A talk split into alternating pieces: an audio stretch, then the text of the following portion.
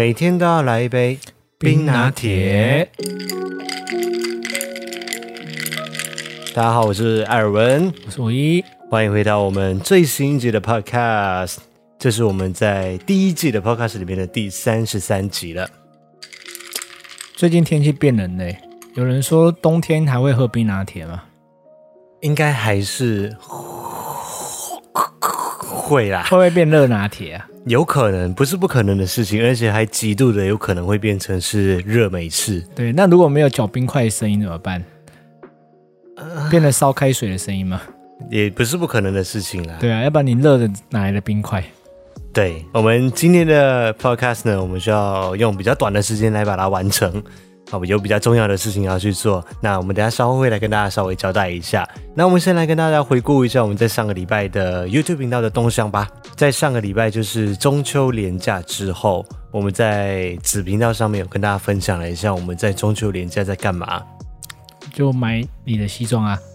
对，然后还有去吃的 GB 嘛，所以在子频道上面我们更新了2支影片。因为第二天跟第三天跟第4天好像没有太多的事情发生，所以我把那2天就凑成1集。严格来说3天都在逛周年庆，对，大概就是这个感觉。对，然后另外在我们的主频道上面呢，我们也已经把我们这一次的澎湖的庆生之旅已经全部的更新完毕了。所以如果还没有看的朋友呢，可以到我们的 YouTube 的主频道上面，只要搜寻艾尔文的生活记录，就可以看得到我们最新的影片了。那在这一次的澎湖之旅当中，第一集我们是跟大家分享了我们从台北然后到松山机场出发到澎湖，跟当天晚上我们在澎湖度过的第一个晚上，就是看了他们的灯节嘛，对，灯光节、灯光节，还有台湾最美丽的欧巴桑唱日不落陈美凤，对，陈美凤。然后第二集呢，我们就更新到了我们第2天的行程，也就是我们在阳光沙滩那一边，就是爱门沙滩透明独木舟，透明独木舟， 对，也就是你变黑的开始。对，然后还有分享的就是我们这个外籍新娘之间的战争啊，当马来西亚的外籍人士遇上来自越南的外籍新娘，就被完败。完败，就是败的人是我，不是外界、不是越南人，败的是我。对，然后从那一集开始，我的肤色就开始变差。我今天好像好很多，对不对？对，其实这几年就好很多了啦。对对对，也许戴眼镜看不太出来，但是现在我把眼镜拿掉，如果晚上6点半再看主频道的，再看影像版的人就看得出来，今天王菲妆感没那么重了。对对 对， 对， 对，但还是有一点，你的鼻筒那里还是黑黑的，这一边嘛， 对，还是有一点反黑啦。对，这是没有办法，但是已经比之前好很多很多了。其实在第2集的时候看还没那么明显，我发觉最明显是真的是昨天那一集，你在逛奥莱的时候那一集，对，在逛奥莱最严重。对，那已经是我们晒到第3天了。就最后一集呢，我们就一次过的把澎湖的美景，然后我们把应该是说大部分人去澎湖会踩点的行程，我们大部分都有踩到啦。没有，还有很多地方没踩到啊。真的吗？澎湖真的很大哦，我以为我们去的已经是差不多。没有，他还可以再去。 OK， 所以我们这一次去的地方就包括了吉贝岛、三尾沙滩、跨海大桥、天堂路的这个秘境。这个秘境我一直觉得很不秘境，就是很多人知道的秘境。对，而且是它有明显的路标跟指标告诉你怎么去的一个秘境。对啊，现在其实很多秘境都不秘境了。对，而且天堂路的照片我觉得拍得蛮好的，因为那一天刚好是波涛汹涌，但是那个地方我觉得现场看更漂亮。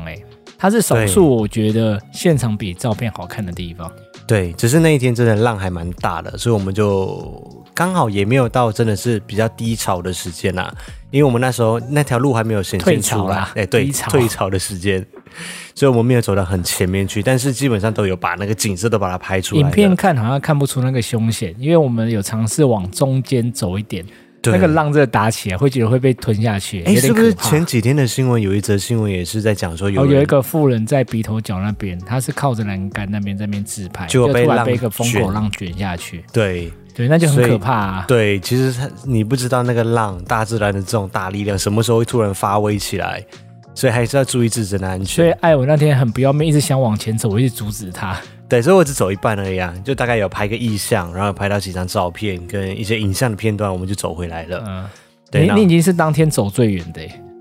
应该之后比较退潮的时候应该是有啦。我是说当天我们在场的时候走最远的。对，应该是。然后另外还有到慈溪盐铺，还有双星石，它是单星吧？它不是双星，双星是在七美那边，它、那边好像它叫双曲桥。对，那我们之前在白天的时候，我们就不太敢飞，因为那天的天气状况很差。就是觉得太大了，对啊，就说过嘛，觉得飞起来就可以直接飞回台湾本岛了。对，如果有看我们那一天影片的人，那但是到后来呢，我真的觉得我如果没有飞的话，这一趟行程，对我一定会抱着很大的遗憾回来。对，所以最后我还是就是给他飞了，不管那么多了。而且那边有几个景点，其实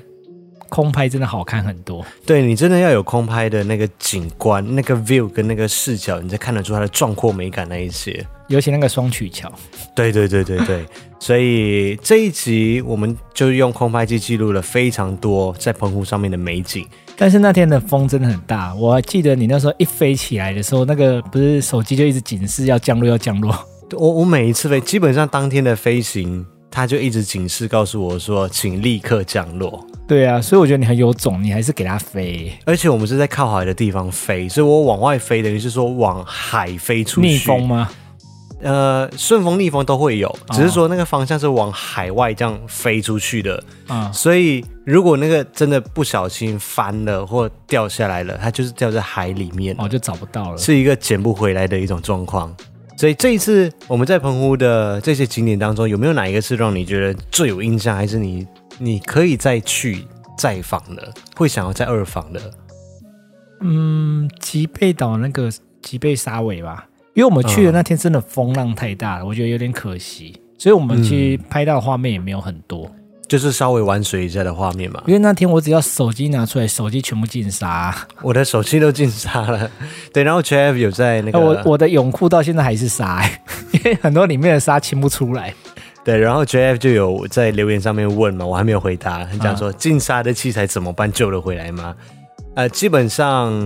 可以清的我就尽量清了，那当然大部分是没有到完全不能用的这种状况，但是损害一定是有的，比如说镜头会进沙，就镜头的旁边或者是那个遮光罩那一边会进沙。你的 iPhone 不是也有进沙吗？我在怀疑那个是不是进沙，就是我 iPhone 的荧幕上面有一个变成紫色的点，我就想那到底是不是进沙，我也不太确定。也是回来以后才发现的嘛，对不对？对对对，然后 GoPro 是真的是确定进沙啦， GoPro 的那个电池，GoPro 进沙又进水，就是我们有另外的那个充电仓跟2块电池备用的电池，因为 GoPro 的时间没有办法待很长时间嘛，所以一般上我们会准备3颗电池出门，那个备用的那个双充跟电池都进水，然后也进沙，其实就算是风干完以后，把它清干净以后，还是不能够使用。对啊，就损失的很严重。那天真的风浪太大了。对，幸亏空拍机没有损失掉。那你呢？我应该还是吉贝岛，应该还是不错的地方，会想我再去，因为毕竟没有飞到空拍机嘛。如果以拍摄的视角来说的话，我还是觉得我应该要在吉贝岛那里稍微飞一下。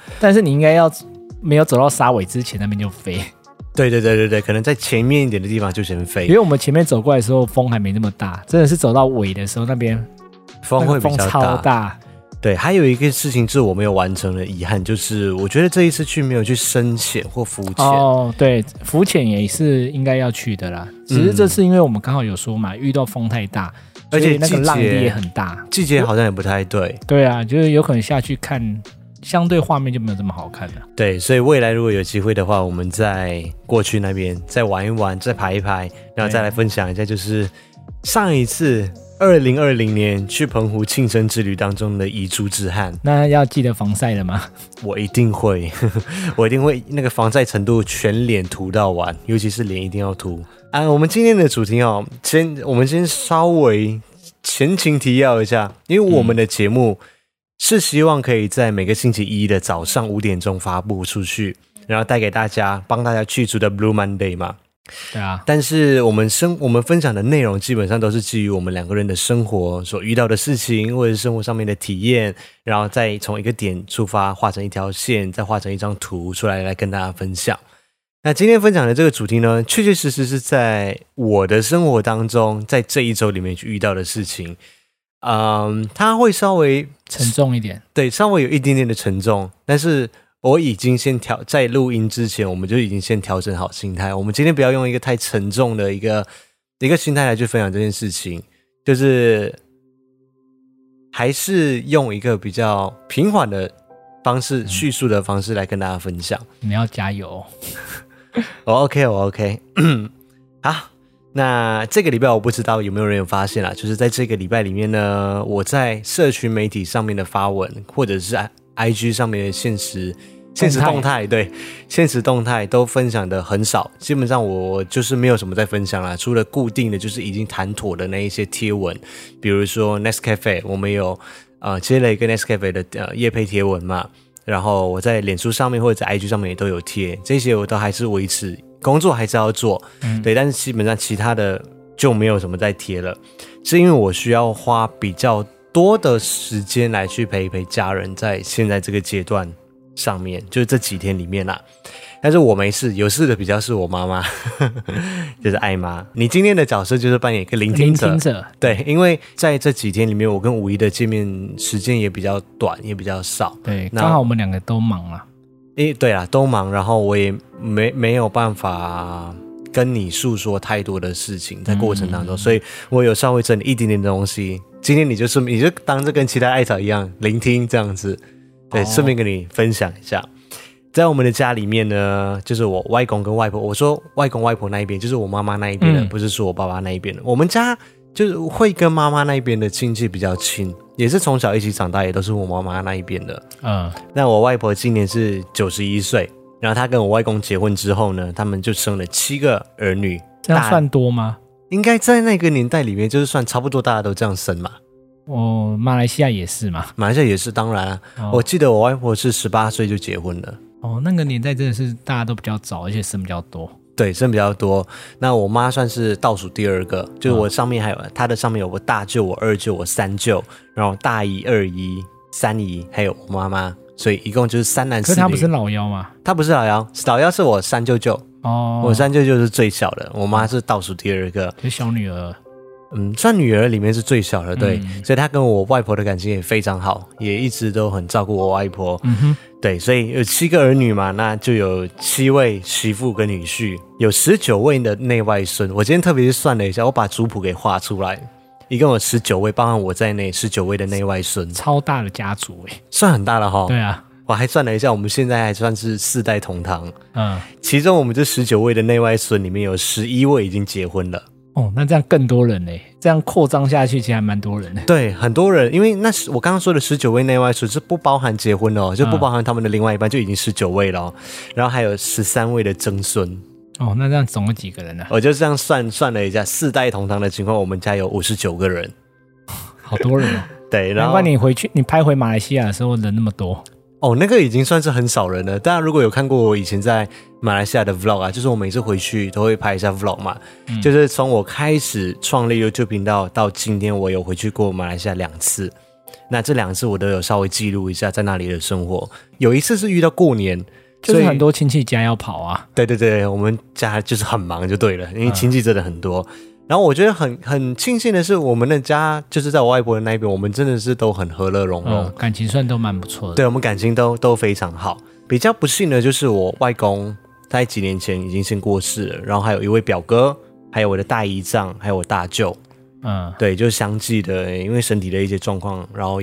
有患癌症，然后就先过世，所以目前现在我们就剩下55个人。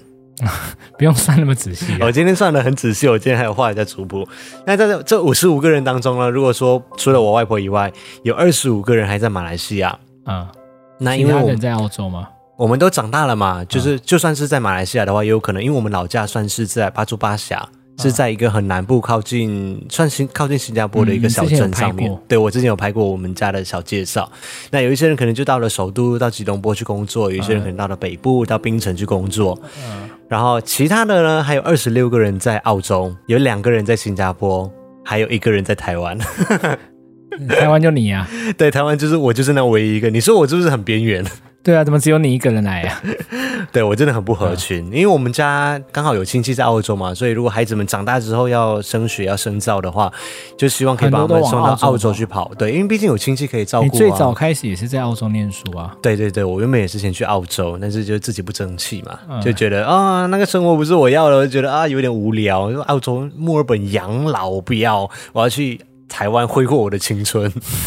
对，我就毅然决然的就离开，然后就跑来台湾。对，我常常都在做这种事情。人生不同的选择造就了你的现在。对，不知道大家还有没有记得，就是我3年前的 vlog 呢，我阿嬷就是有拍到我阿嬷、就是我们就是都这样叫啦，有我们会叫婆婆、外婆、阿嬷，我们通常就通称就阿嬷。就是反正就是我外婆，我回去的时候她还记得我，她还握着我的手说啊你怎么这么冷啊，所以她那时候88岁的高龄，嗯，差不多吧，她意识都还很清楚，嗯，她还记得我啊最近过得好不好啊，你手怎么那么冷啊、而且她叫我，因为我的英文名字是 Alvin 嘛，阿宾，对，她叫阿宾啊，阿宾啊，她都叫阿宾啊，阿宾啊。但是在我2年前回去换护照的那个时候，她基本上就不太记得了，就开始有点失智的状态就对了、就是、对，他就不太记得了、基本上连我们家人大部分人他都不太记得，他偶尔会突然间就是清醒一下，就是记得谁是谁，但是至少我回去的那一次，换护照的那一次，他是不记得我是谁的。我就在旁边一直跟他讲说啊，这是玉花的囝，玉花就是我妈啦，你妈啦、这是玉花的囝叫什么名啊，他就是想不起来，就是跟你一直笑笑，一直跟你笑笑这样子。哦，可是他大概就知道你是个他的孙子，很亲近的人就对了，对，只是想不起来你是谁。对，那我感觉好奇妙又好难过。对，所以在那一阵子他就开始就是不太记得事情了，然后就身体状况也不太好啦。但直到近期就是中秋节的那一天的时候，他就进入加护病房。嗯。就是我家里人有没有打电话跟我讲，因为还不清楚状况嘛，但是后来到跟我讲的时候，他已经是蛮严重了，在加护病房里面，然后就是算是在抢救，然后肺部有3/4已经感染了，就算是肺炎啦、但是我们有检查说是不是那个 COVID-19 的那个，但它不是 COVID-19， 它就是肺炎，然后再加多重器官衰竭，主要也是因为他现在心脏也开始在衰竭了，所以当下就抢救。然后原本说状况又开始变好了，然后就一直到10月6号，上个星期2的时候，我原本中午时间我是要准备出去运动了，我就突然电话就狂响，我也没有想这么多，我只是那时候我没有看到手机，然后就一直响，就是在工作嘛，然后去看一下手机，我大表姐打来，然后我姐也打来，我想说情况不太妙，就突然接到很多亲戚的电话，都觉得很恐怖。对，然后他们就赶快敲我，就讲说你的在台湾的手机号码是什么，我们要把你加入一个群组里面。因为状况是这样子的，就是我们很习惯的通讯软体就是用 LINE 嘛，对啊，但是在马来西亚跟在澳洲其实他们不太用 LINE，他们是用 WhatsApp。对，这个以前台湾应该也有用过，以前也用过，只是因为它的贴图相对比较少，所以后来就被 LINE 的市场抢过去了。对，其实他们就没有很 care 这件事情，反正就大家的通讯软件就是都用 WhatsApp， 然后就把我加入到一个群组里面，那个群组的名称叫做阿嬷要见大家最后一面。好沉重的群组。对，我今天没有要用一个很沉重的来跟大家分享啦，就是纯粹的就纯分享而已。大家就瞬间全部就加入进去哦，不管有什么事情跟在世界任何一个地方，因为毕竟我们就分这么多个地方嘛，即使在马来西亚都还是有北部的、中部的、南部的、新加坡的、台湾的、在澳洲的，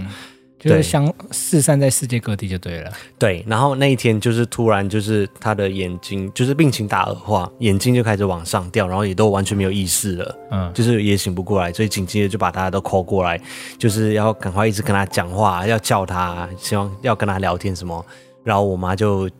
进入一个完全崩溃的状况。对，因为我妈跟我外婆关系非常非常好嘛，那每一次回去，她其实为什么会拖到这么多年以后才到澳洲去，就是因为她一直放不下我外婆。她其实在就是可能10多年前，她就已经，我理解她的心态。对，她就一直觉得说啊，我妈妈都这么年纪这么大了，她就一直想说再缓多几年，再缓多几年，有父母在不远游啊。对，就是缓到一个再不去澳洲，她的那个签证那些东西就要被取消了，最后一秒她才过去。然后每一次回来的时候，他就是固定每几个月都还是一定要再飞回来马来西亚，就是陪我外婆，那带他出去散散步啊，跟他聊聊天啊什么，很孝顺就对了。对，他就是一直都有维持着这样子的习惯，就一直到今年，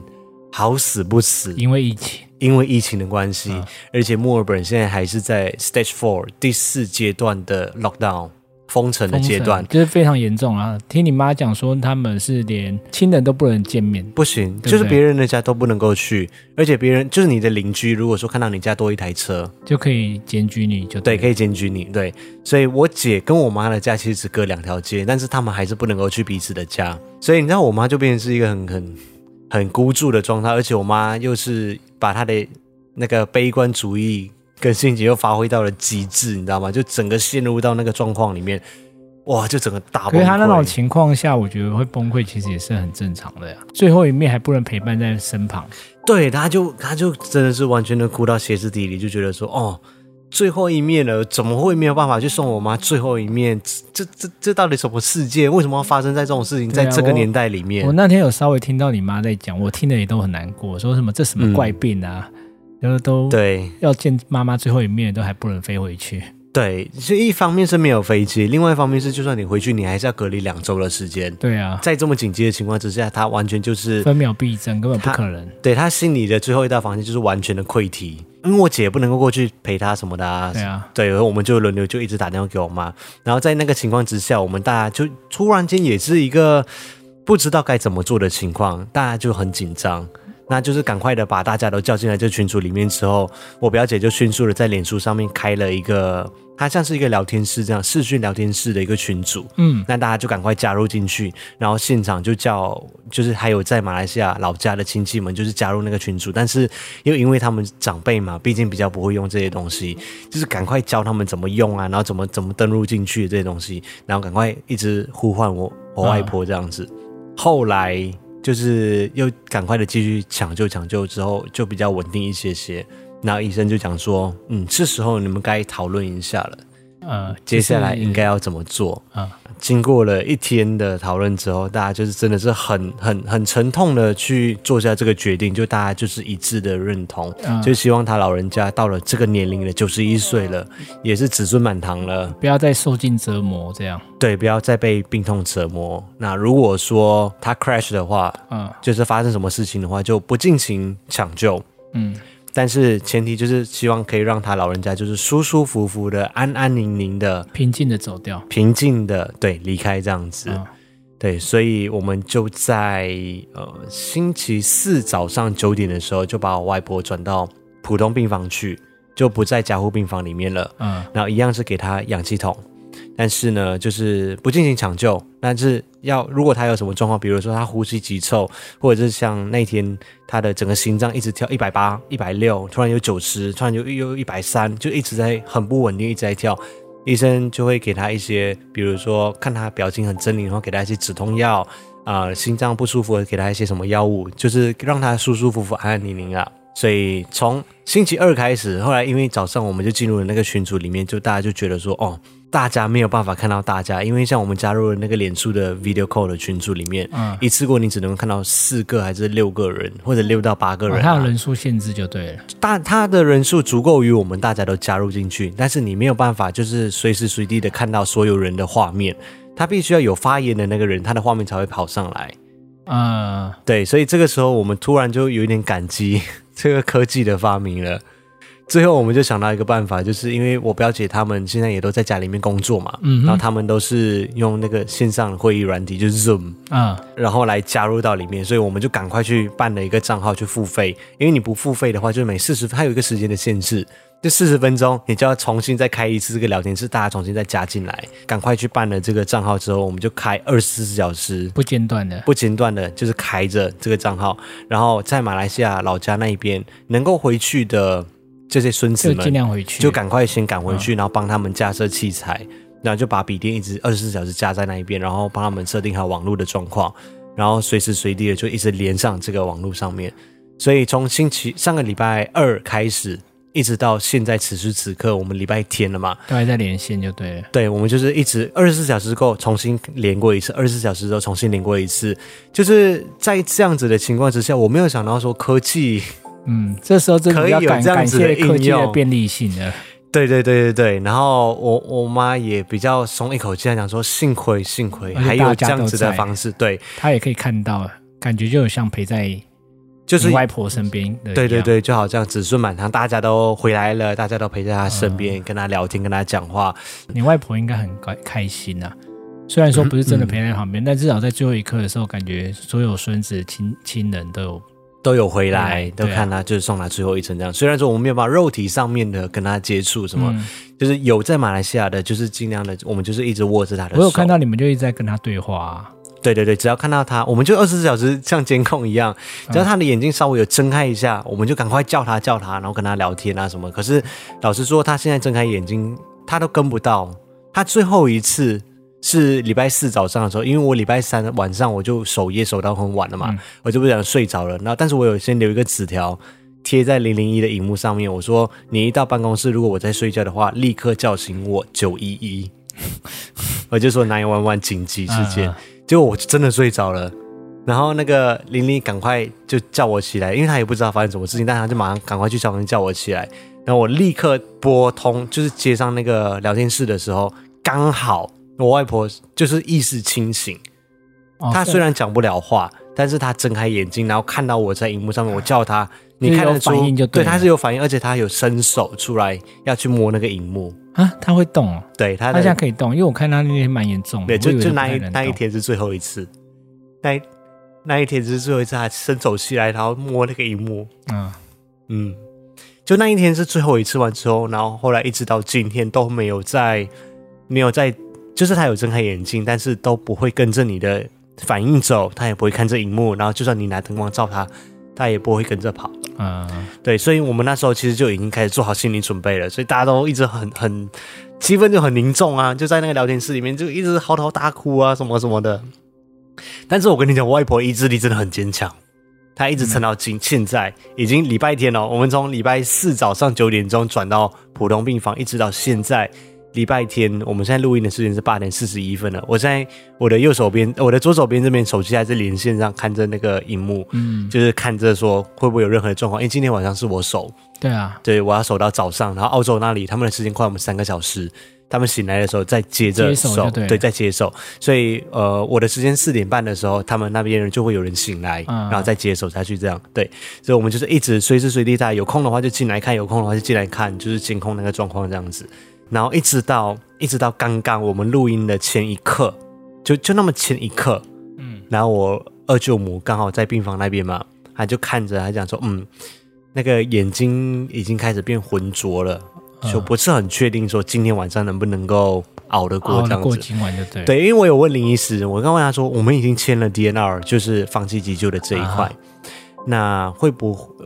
医生现在要做什么，或者是我们可以有什么样心理准备？我觉得其实他老人家撑到现在啊，因为林医师是跟我讲说，这个东西都很难讲，医生也不敢跟你保证，就是有可能3个小时，有可能是半天一两天，他看过最久的有人撑过到一两个礼拜的都有，对，但是谁都不知道他随时随地什么时间点会离开，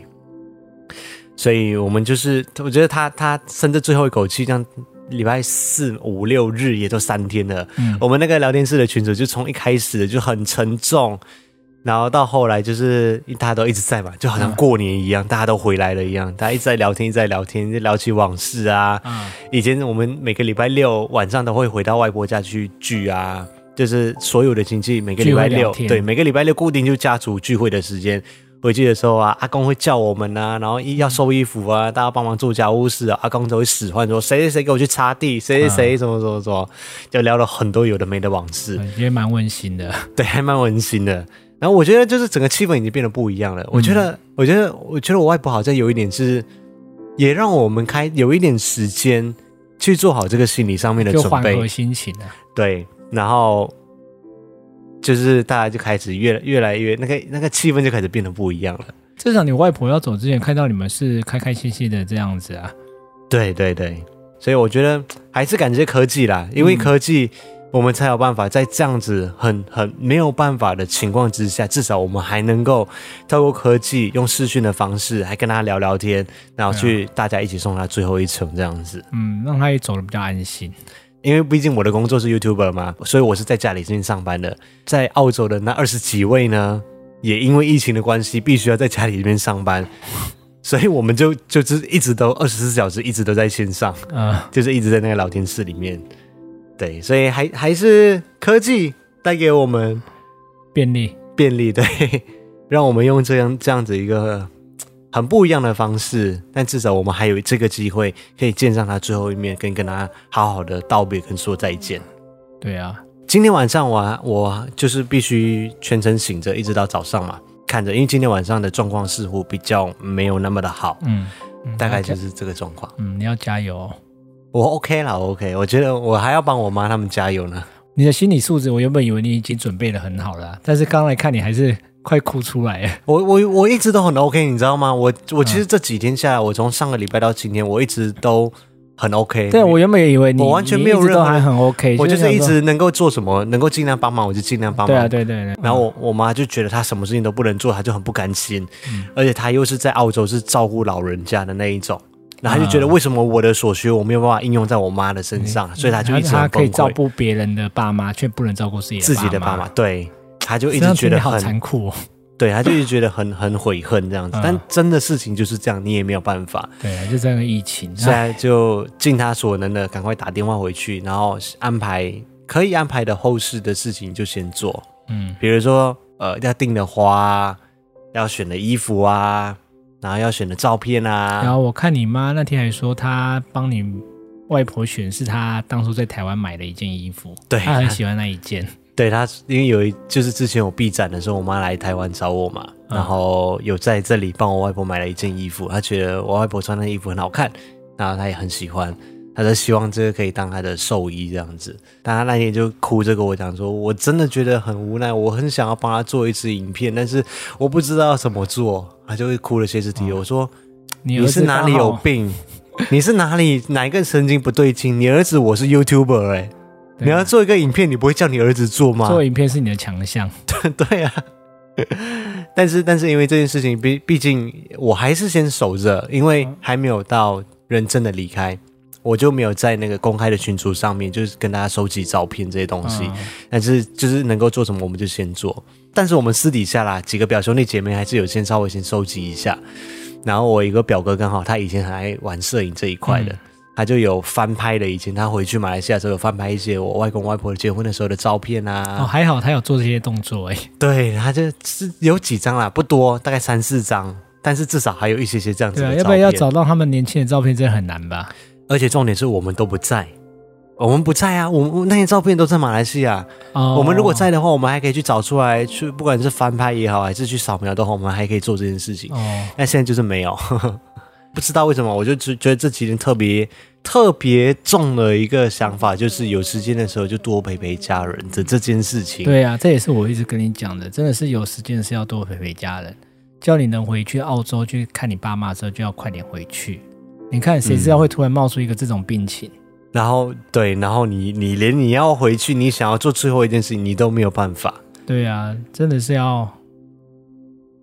可以相处的时候要多珍惜啊。对，不管怎么样，希望大家星期一还是开开心心的过下去。因为工作跟我们现在面临的这件事情比起来，我觉得工作还是好多了。然后生老病死啊，都会面临的课题啊。对，大家都会面临的课题，对，所以我没什么事，大家不用担心我。对，我也就是等下继续的去帮他们，然后继续的应该要更担心是你妈，对，应该更担心是我妈。如果要真的要帮我们加油的话，就请艾妈加油好了。对啊，我那天其实也算是第一次跟你妈面对面讲话啊，对，可是因为刚好是这件事情，害我也。瞬间不知道该聊什么。对，因为我的视讯24小时开着嘛，那上个礼拜五的时候，反正某一天啊，然后五一就来我家，然后刚好在跟家人视讯，然后我大表姐因为原本就知道我们的事情了，而且我表姐们都是负责开到我妈关于五一的事情的，所以我大表姐讲说叫她过来，我要看一下她。对，那天是第一次跟你妈讲话，可是因为这种事情我又不能显得太热情或太乐观。对，因为那时候刚好我妈不在镜头前面，对，我大表姐在说，我大表姐就讲说叫她过来，所以我就叫五一过来，就打声招呼之后，殊不知我妈突然就出现了。对，我也吓到。然后五一就突然就是马上躲下来，躲在桌子底下。我没有立刻躲，我那时候还在。然后我妈就讲说：“哎，刚刚是谁在你旁边？”对啊，我说五一啊。然后还想叫她出来啊。对啊，害我有点受宠若惊。第一次真的是面对面见到面。对啊，可是虽然说在这种情况下好像。就有点奇怪，对啦对啦，是的确是有一点点。但是有啦，有比较高兴的是啊，这次也是真的听到你妈说，疫情结束以后快点过来澳洲玩啊，这样啊，心里还是蛮开心的啦，比较踏实一点。对啊，嗯，好，那今天这一集 Podcast 分享到这一边吧。对啊，希望到时候见面的时候就是不要像现在这种心情，是双方都很愉快的心情下见面。会的啦，会的，反正事情总会过去的。嗯嗯，好，艾妈加油！对，我们今天，那今天就把坏丁送给艾妈跟我们的家里吧。嗯，还有你的外婆，坏丁，好，拜拜，拜拜。